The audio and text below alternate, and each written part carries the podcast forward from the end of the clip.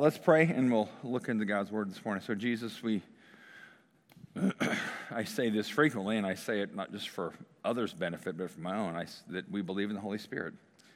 Um, and one of the ancient creeds says he's the Lord and giver of life.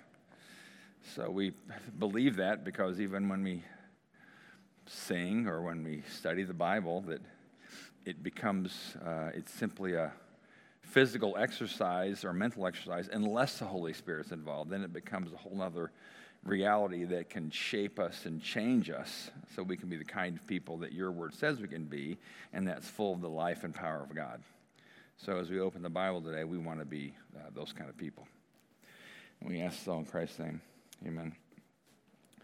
So uh, I'm going to start off with this. Uh, I'm, I'm, into this uh, uh, changing orbit, so satellites. So I've I used, to, I used to tell people that if you're, if you're in a certain kind of orbit in your life, the only way to get to a different orbit, I don't know satellites, I used to say, was somehow to get from orbit A to orbit B, you have to have some kind of turbulence. So, any, you know, rocket boosters have to change because gravity is so strong.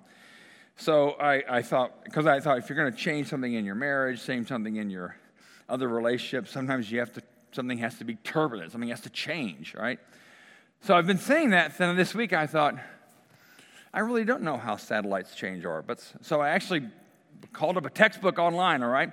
So I was looking, so you're like, this guy's really weird. Yes, I am. Go ahead, next. So, so I, this, this, this, uh, I watched this video. Now that I'm, now that I watched the video, I know, right? But I, but this, they were talking about changing from one orbit around the Earth to the other and how that happens and how you have to do that. And then go to the next slide. It had like pages of these kind of equations, which I'm sure cause anxiety with most of you with me, I was a math major. I was kind of intrigued, but then after about two minutes, I was totally lost. So, all right.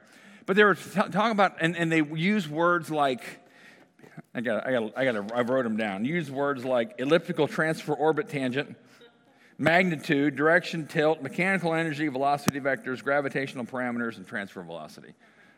Yeah. So, so I thought maybe the Paul Henderson he could have sat next to me in the library and figured that out with me. I don't know, but but all this energy that, it take, and the person who discovered this, some of it was like in 1925 before there even were satellites. And I thought, who are these smart people? But anyway, they, they figured out that if you're going to go from one orbit to the next, something has to change and there's energy expended. All right? You can't just wish the satellite into orbit because gravity is so powerful, you have to, the, so much energy has to be expended and you have to tilt the orbit of the satellite a certain way to change the trajectory so it's a whole other orbit. All right? And it, but the, the basic thing, the basic general principle is it takes intention and energy to change orbit. All right? It takes, forget the math, but it takes intention, energy, tilting, change to change the orbit. It doesn't change and it's pretty a pretty traumatic event. It's not like a little bump because if you just bump a satellite, gravity will snap it right back. It has to be intentional energy expended to change the orbit. All right. Now I'm saying that. Go to the next slide, because I'm I'm going to challenge you today, and I'm going to always challenge you. I'm going to challenge myself. How do you change orbits in your relationship with God? Because, I mean, you have, if you're married now, there's a certain way, there's a certain orbit of how your marriage works. All right, if you're, and, and you know, and I know, if you want to change things, sometimes change means some kind of turbulence, maybe, or something has to change because the pattern might be working, but it's not where you want it to be. All right, so we understand that. But I think also in your relationship, my relationship with God, I have a pattern of things. I have what I call a status quo, the way I do things with God, whether it's how and when I pray, read the Bible, give money, go to church, whatever. And it kind of works, right? It's, a, it's how I do things. And please don't mess with how I do things because I know how I do things. I have a certain chair I sit in when I read the Bible in the morning. And if my kids are home and I get up and one of them sitting in my chair, I feel like I'm, I'm messed up with my life with God for that day, right? right? But no, because we're so used to that, the status quo. So, how do you change your orbit in your life with God? And what has to change, or do you even see a need for change? And so I want to talk about that today. We're not going to talk math or velocity vectors, things like that, but there is intention and energy if something's going to change in your life with God. It can't just be, I hope so, I wish, I want, all right? If you want something, go to the next slide because we're talking about wanting more. If you want more in a relationship with God, something has to change that you are active in doing. Yeah, God, God is always the one who starts the desire inside of us, but there's some way where we have to cooperate with some kind of change so we can get closer to God. So I'm kind of saying if your orbit with God is like this, you want to get closer to God, to change orbits, you got to change. Something has to change. And um, it's something I've, as even like every time I do a sermon, I think about these things so it starts hitting on me like, hey, God, what do you want me to change? Um, because the opening psalm today was seek the Lord with all your heart. And then a few weeks ago, we had an opening psalm where it said, as the deer longs for streams of water, so my soul longs for you. And it's this longing language. Like, I don't relate to that. So I'm asking you if there was a scale of zero to 10, where 10 would be, I'm just like the psalmist, as I long for God like a thirsty deer, and I seek God with all my heart. Uh, maybe at best, some of us might be at the four, five, six range. Maybe. I don't know that any of us are tens. We're not like David. We're not like Paul, who I want to be foreign. But just, there was a desire and a longing there that seems to be, at least for me, foreign but desirable, right? So I'm saying that because I think all of us, myself included, there's a, there's a, there's a, you know, if you want to get closer to God, it, it's a change. There's an energy change. So, so this series, want more, and, and so I started this when I started thinking about revival. How does revival happen internally within a church, but also what would it look like if something changed in Bloomington? and then it doesn't necessarily just start with like a lightning bolt from on high. It's because maybe some people are changing and God sees an opening for a spirit to do great things. So, but whenever the revival happens in the Bible, and when it has happened throughout history, and there's recordings of it all around history, I was just reading this week, Tom, about uh, revival among Lutherans in Scandinavia. So Tom's from his background goes way back there. He's a Viking, right? All right. But, but, but so there's always times where God's Spirit has been active in groups of people, but also in individuals, all right? But whenever revival happens, the status quo shock, the orbits change, something gets, boom, something's different.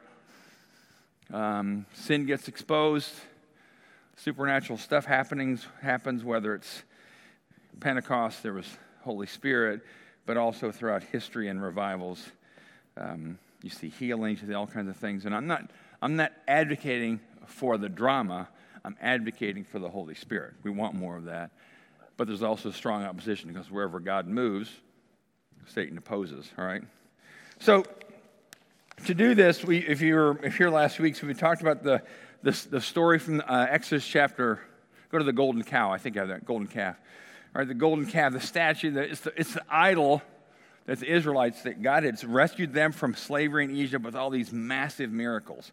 Split the Red Sea, you know, all these plagues on the Egyptians. And finally, the Egyptians was like, yeah, you guys can leave. They leave. They've seen the supernatural work of God. They're on their way to the promised land, modern day Israel. They get impatient with Moses because he's up on the mountain talking to God about what, how God wants them to live their life so they can have the fullness of joy in their life. They get impatient they craft this golden calf um, out of their earrings. They melt down and stuff. And I just put down here my golden calf, your golden calf, anything you want more than you want God. So they wanted predictability, they wanted you know money, whatever, sex, power, whatever, whatever you want more than you want God is an idol in your life. It's your golden calf, and we all have them. Maybe our, some of us are we have small ones, big ones, whatever. We all have things that if we had to choose between I want more of God or I'd like a bigger house, we tend to think, I've already got my heaven box checked, so I don't know that I need more of God. I would like a bigger house. I would like a better car. I would like more intimacy with my spouse. So I've got this. So, but we kind of make it that, and it's like, no, we, we, if you want anything more than you want God, then you've got a golden calf. I've got a golden calf. So, so these, so you know, the whole thing was God, God promises these people here's the progression of how the golden calves take over our lives, and here's the progression of how revival happens out of this. God tells them, I'm going to be with you. I'm going to be with you. You're going to be my treasured possession. And the people respond a few chapters back, oh, we're going to do everything you tell us to do, God. We're going to obey everything you tell us. All right, all this grand intention. And then they get impatient with God because Moses has gone too long. They're frustrated. Boom, they build the golden calf. So just days before, we're going to do everything you tell us to do. God will do everything. They said it days before, they said it a few weeks before, and then all of a sudden they're falling into this. And then if you remember, they God gets quite upset with them. Last week I used the term the Bible uses, God's angry. And because they've given themselves over to idolatry, not just because God's anger, he's angry because he promised, I'm going to be with you. You're going to be my treasured possession. You will live life to the fullest if you live it the way I tell you to. They, they don't believe it, they don't trust him, they fall into. And then God tells Moses in front of the people, okay, you guys can keep going. I'm not going to go with you. I'll send an angel, but I'm not going with you. And it rocks the people, and it says immediately the people go into mourning because they realized, oh, we, we need that in our lives. Just days before, hours before, oh, we want something else to rescue us. We want what we want. And then God says, okay, you want what you want. You go that way. I'm not going with you. And it said the people instantly kind of mourned, and they're like, they realized, at least the majority of them, some of them maintained in the idolatry and they actually were killed, but majority of them were like, they instantly realized, oh, we, we do want God more than we want our own idols. And, and then they take off the rest of their jewelry because they're kind of realizing we don't want to be people of that kind of image anymore. We want, to, we want God. And so they stopped wearing the jewel. They went into mourning. They confessed sin. And that's what I'm saying. Sometimes we have to get to the point where we realize, I don't want that to control my life anymore.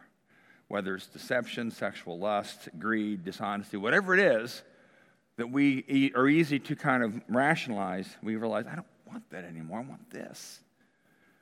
Okay, so then you're at that point where, okay, I do want a different orbit.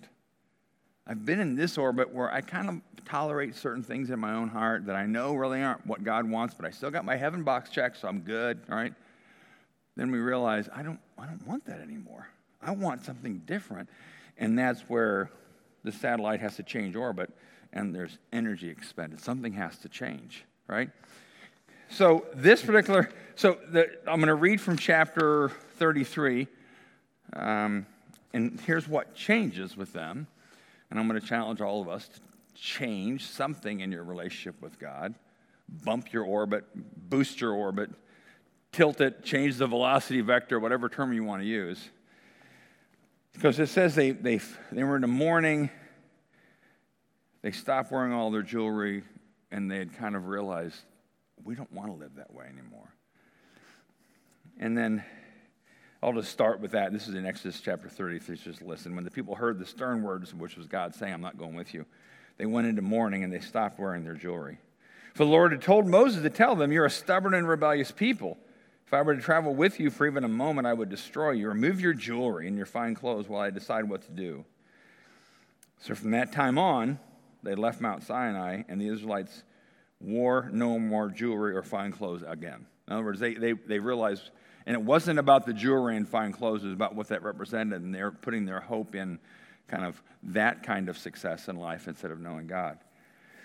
Then, the, right away, the text tells us, and this is where I'm going to talk about the kind of the what happens next, all right? You realize that, so now what do you do, all right? Then it says, it was Moses' practice to take the tent of meeting, and I'll start that in a second, and set it up far off from the camp. Yeah, no, go back to the other one. Just leave it on the other one for now. Let me read the text. Sorry, I should have said that. Um, whenever Moses went out to the tent of meeting, all the people would get up and stand in the entrance at their own tents. All right, so let me tell you the tent of meeting. The tent of meeting, it wasn't like the tabernacle yet, but so they had this camp. People think there may have been a million people. We don't know exactly, but a lot.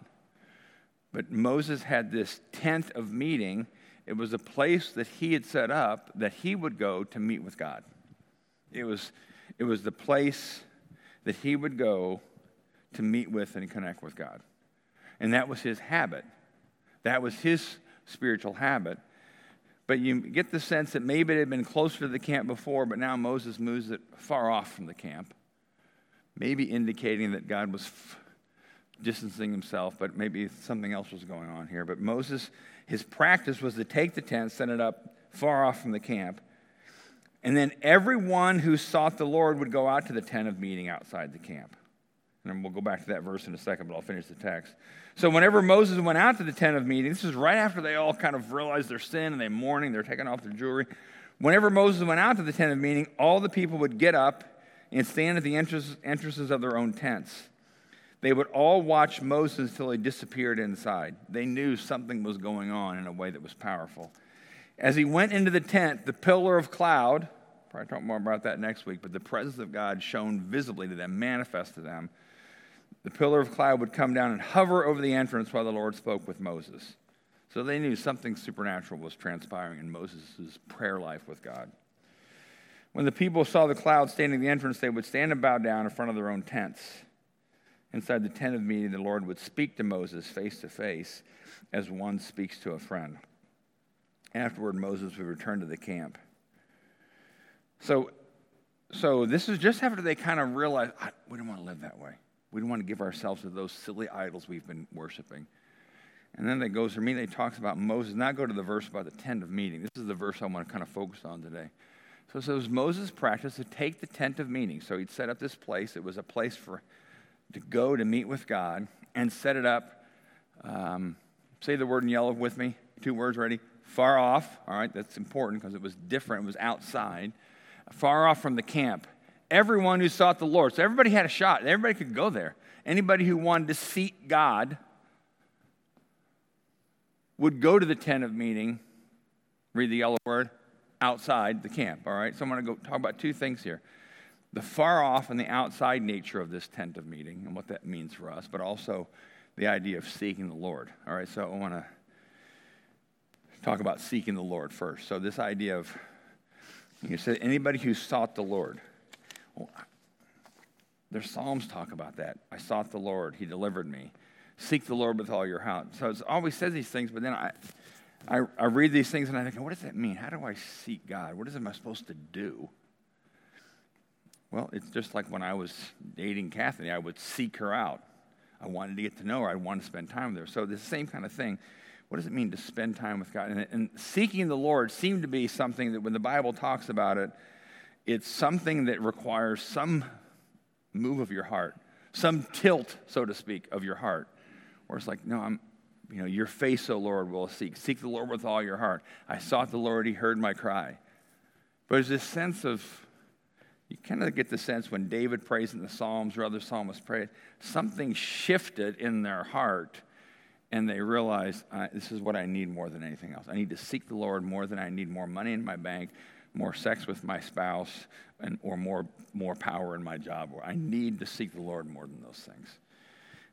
So, this idea of seeking God, and when you seek the Lord, according to what we read in uh, Scripture, we give things like wisdom, peace, success. Those who seek the Lord end up having those, all the things we want in life, but it's God's way peace, joy, wisdom, even success, not that we seek the Lord for success, we want, don't want to seek the Lord so he pads our bank account, but it seems like those who seek the Lord, joy and peace and wisdom are clearly talked about. Success, deliverance from enemies, deliverance from the things that are oppressing you. Seeking the Lord results in that. So it's like, so Moses, I mean, these people now are realizing, no, we, we, we want to seek the Lord. So some we don't know of all, but it said any, anyone who sought the Lord would go to the tent of meeting. So anybody could go there. It wasn't just Moses' personal private place. So you get the sense that everyone who sought the Lord would go there. And everyone maybe also means anyone because it wasn't all of them. Some probably were more wholehearted and they thought, I, I, I want to connect with God. Because that was how they, the sense then when that time before the whole with the holy spirit now we believe the, the spirit is in us but we still need to turn our hearts toward him but in that meant sense it was like no i'm going to seek the lord with all my heart and what does it mean to seek the lord with all my heart and Gonna, there's, a, there's a book. if there was a fire in my house, people I always start that off with like, uh, what would I save, right? Um, there's a few things I'd save. I mean, my wife and kids first, and my dog. Sorry. Um, but uh, I have I have you know hundreds of books, and there's one book, other than the Bible, that I'd probably want to grab really quickly, and it's a book called some of you maybe read it. It's a book called The Pursuit of God by A.W. Tozer. This copy actually belonged to my mom or my dad. Um, but I have like I have like four copies in my house. They're all kind of rag up, rag worn, torn out. And it was written by, and this is about seeking God. And this, this book probably had more to do with turning my satellite in the right tilt. Because it was written by a pastor uh, who had pastored some in Chicago, some in Canada, like in the 40s, 50s. But the whole book was called The Pursuit of God. And the opening, I'm going to read the opening uh, section of the book, but um, this book kind of, and I know for a lot of people who've read this book, I'm not saying it's the only one, but it tilted people's hearts in the right direction for a new orbit to seeing God. But he writes this this is the preface of the book. In this hour of all but universal darkness, this was written like in the 50s, so, but it could be also 2023, right? In this hour of all but universal darkness, one cheering gleam appears. Within the fold of conservative Christianity, there are to be found increasing numbers of persons whose religious lives are marked by a growing hunger after God. They are eager for spiritual realities, and they will not be put off with words, nor will they be content with correct interpretation of truth. So, good doctrine is good, but good doctrine is, doesn't fulfill that longing we have. I can have all the right doctrine I want, everything's correct in my beliefs, but it doesn't stir the longing of my heart. So they're eager for spiritual realities. They will not be put off with words, nor will they be content with correct interpretations of the truth. They are thirsty for God, and they will not be satisfied until they have drunk deep at the fountain of living water.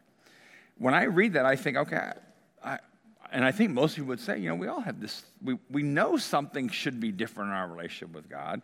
We know there's more to the spiritual life than checking off that I have my heaven ticket box and I believe the right things about God, Jesus, the Bible, sin, cross. That's all important. But in the end, the Pharisees had all the right answers, right? Their theology was flawless, but they didn't know God. They, they, they chose the orbit of we have right thinking and right theology, and we're okay.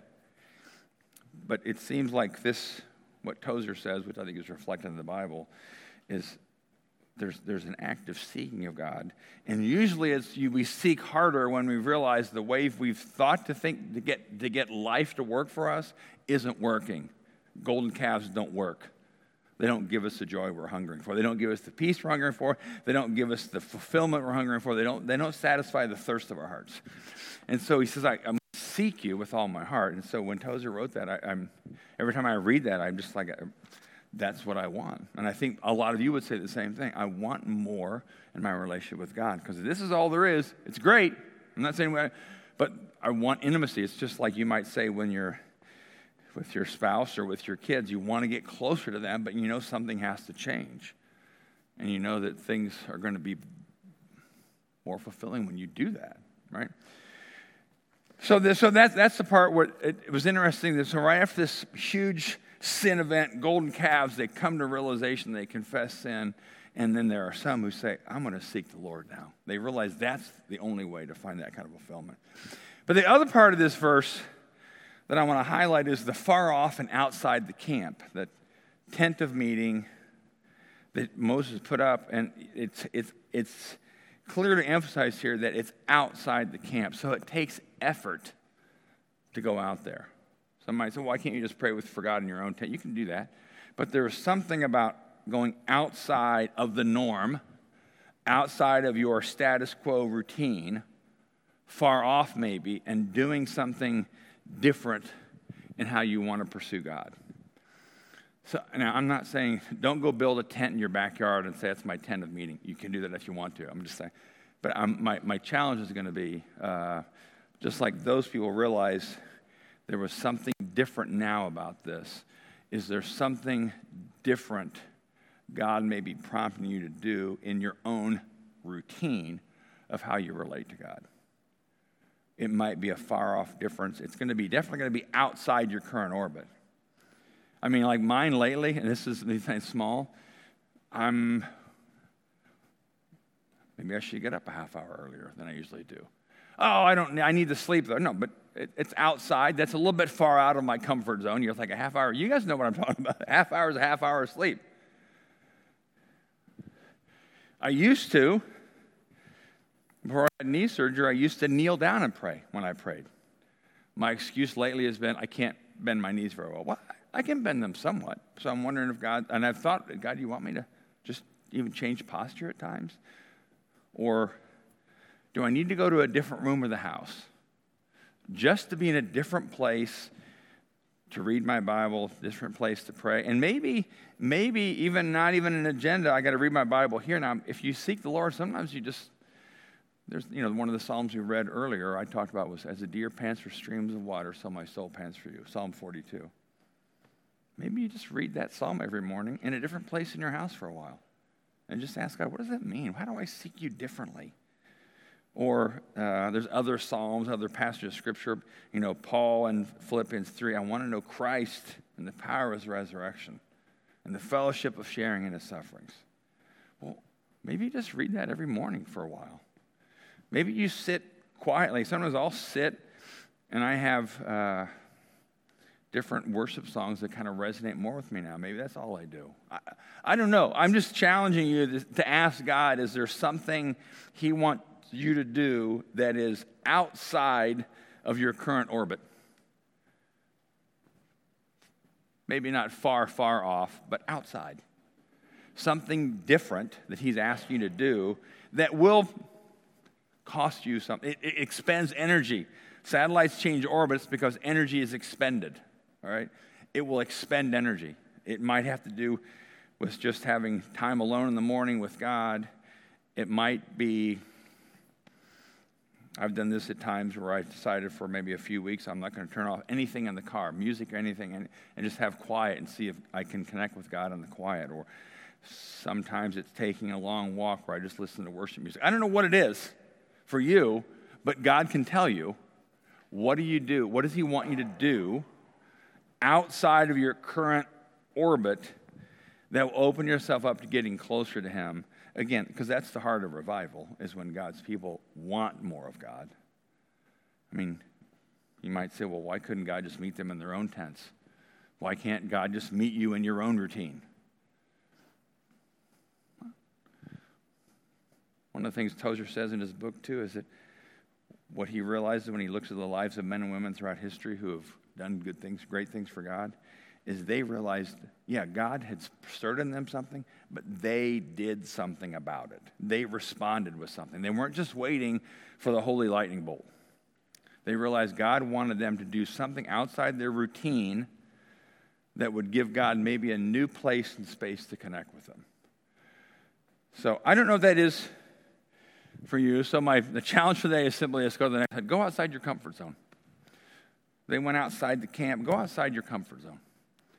It may be a small thing, it may be a big thing, it may be getting up earlier, staying up later to, to connect with God, taking. Well, do something different, or at least ask God, what do you want me to do different? Because I do want to know you more, God. Just like I said, if you're if you're married, you understand sometimes new habits or new behaviors might be what you need in your marriage to bring more life to your marriage. It's the same thing with God. If He wants, but go outside your comfort zone, seek God, and I put change your orbit. Um, because that seems to be a, a message we get from Scripture in a lot of ways is that God works in us, but we work it out our salvation. So we, we do something. So, um, and I'm, I'm I go to the next slide because I had this slide up here before too. I'm going to keep this up for a while, but this is the revival in China, one of the revivals in China, the Shantung revival in the 1920s and 30s the prayer that rang through the whole revival that passed from town to town was, Lord, revive your church beginning with me. And the heart of revival is change. So if you're going to if you're going to pray this prayer, and I'm going to pray this prayer, God, revive the church. I don't mean Exodus Church, but His people, whether it's maybe in here, maybe it's in Bloomington, maybe it's around the world. but start with me and show me if there's something outside my current routine that needs to change. Show me if there's any golden calves that I need to crush. But revive the church, God, but start with me. So, and this, this story of the Israelites going through the desert with all these promises of, to God and great intentions, and they fall into this silly, life killing golden calf, but then they're caught and they realize, I don't want that, I want this, and then they choose to do something different. Most of them do. Some of them don't, because it's a choice you all have, right? So, Lord, revive your church, beginning with me, and then I'll finish with the, with the passage from Philippians that I have on the leading slide that we talked about, I don't know, four weeks ago, where Paul, which when you think about it, is still kind of uh, amazing that he would pray this after enduring all kinds of suffering, martyrdom, arrest, stuck at sea, whipped, all these things. And then he says, You know, but I, I want to know Christ. In other words, he wants more. I want to know Christ, and I want to experience the mighty power that raised him from the dead. That's where we all wish, I wish the sentence would stop, period, right? I want to know Christ's power. I want that. I want power in my life to power to forgive, power to this, power, you know, power to be full of life. But then he says, but I want to suffer with him, sharing in his death. So there's something about, again, stepping outside of comfort zone. So if I can even define suffering as doing something outside your comfort zone. Obviously, there's certain sufferings that are significantly outside the comfort zone that Paul had to endure. But if suffering is simply doing something outside your comfort zone for the sake of knowing Christ, then think about it that way. We're, we're upper middle class Americans, we have good life, so to speak, but maybe the suffering that you are willing to engage in is I'm going to do something outside of my comfort zone. I'm going to suffer. This sounds so trite. I'm going to suffer with a half hour less sleep every night, right? But maybe that's what it is right now. Do something different. I want to know Christ and experience the mighty power that raised from the dead. I want to suffer with him, sharing in his death. So even when we take communion, when Jesus says, every time you eat this and drink this, remember me, it's kind of a reflection of what Paul's saying. There, there's power here, but the pathway goes through openness and willingness to suffer, to do things outside of your comfort zone. And in some cases, from women and men throughout history, incredible suffering and martyrdom and persecution. But taking this bread and this cup into your body, um, it's not simply a validation stamp on your heaven ticket. It's you saying to God, I want to know Christ more than I want to avoid suffering in life. I want to know Jesus more than I, than I value guarding my own comfort. Because that's, that's hard to say. I mean, I, you know, when you say that, when I say that, it's like, well, wait, let me think about that. I want to know Christ, but is there any way we can at least make the word suffer in a smaller font? you know, can we do something? No, it's what it is. And that seems to be throughout Scripture. Anybody who wanted to know Christ had given up on their desire to guard their own comfort. And they, none of them regretted that. All right. So Aaron's going to come up, lead us in a couple more songs. We take communion. And uh, like I said, Jesus, the night he was betrayed, he said to the disciples, Every time, this is my body and my blood for you. Every time you eat and drink this, remember me. And it's really remembering many things, his teachings, something like that, but it's remembering this is how I am showing you how to find joy. It goes through the cross. Jesus, the Bible tells us, for the joy set before him, endured the cross scorning its shame, and then he sat down at the right hand of God. So there's something about the willingness to kind of, and I'll just, instead of the word suffering, I'll just say disrupt your comfort. God may want to disrupt your comfort, and you have to be open to that. If, if, and it gives you an openness to maybe know Christ more in a way you haven't known him before. So, and Jesus was inviting the disciples into that, and their lives fleshed that out, but he's also inviting us into that. Because in the end, there's joy, right? So, Aaron, come on up and I'll pray and then we'll take. So, Jesus, um,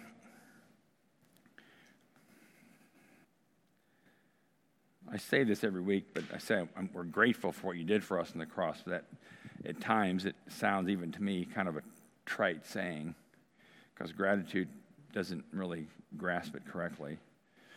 But you did something for us. At least we believe this truth, from what we understand you said in the Bible, you did something for us that would turn us to a whole different orbit, a whole different course of living that gives us an access to a supernatural peace and joy and a power to forgive others that would be way more life than any of us are experiencing. That's what we want.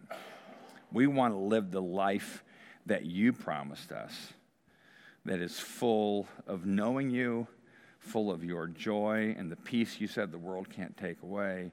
We want wisdom from you. We want insight from you. We want forgiveness, peace, generosity, forgiveness. We want all those things inside of us. And we are saying to you, we do not want to guard our comfort to get that. If you need to rattle our comfort and get us to go outside and expend energy to get into a whole different life with you, just be gentle with us. But that's what we want. And we ask this all, Jesus, in your name. Amen.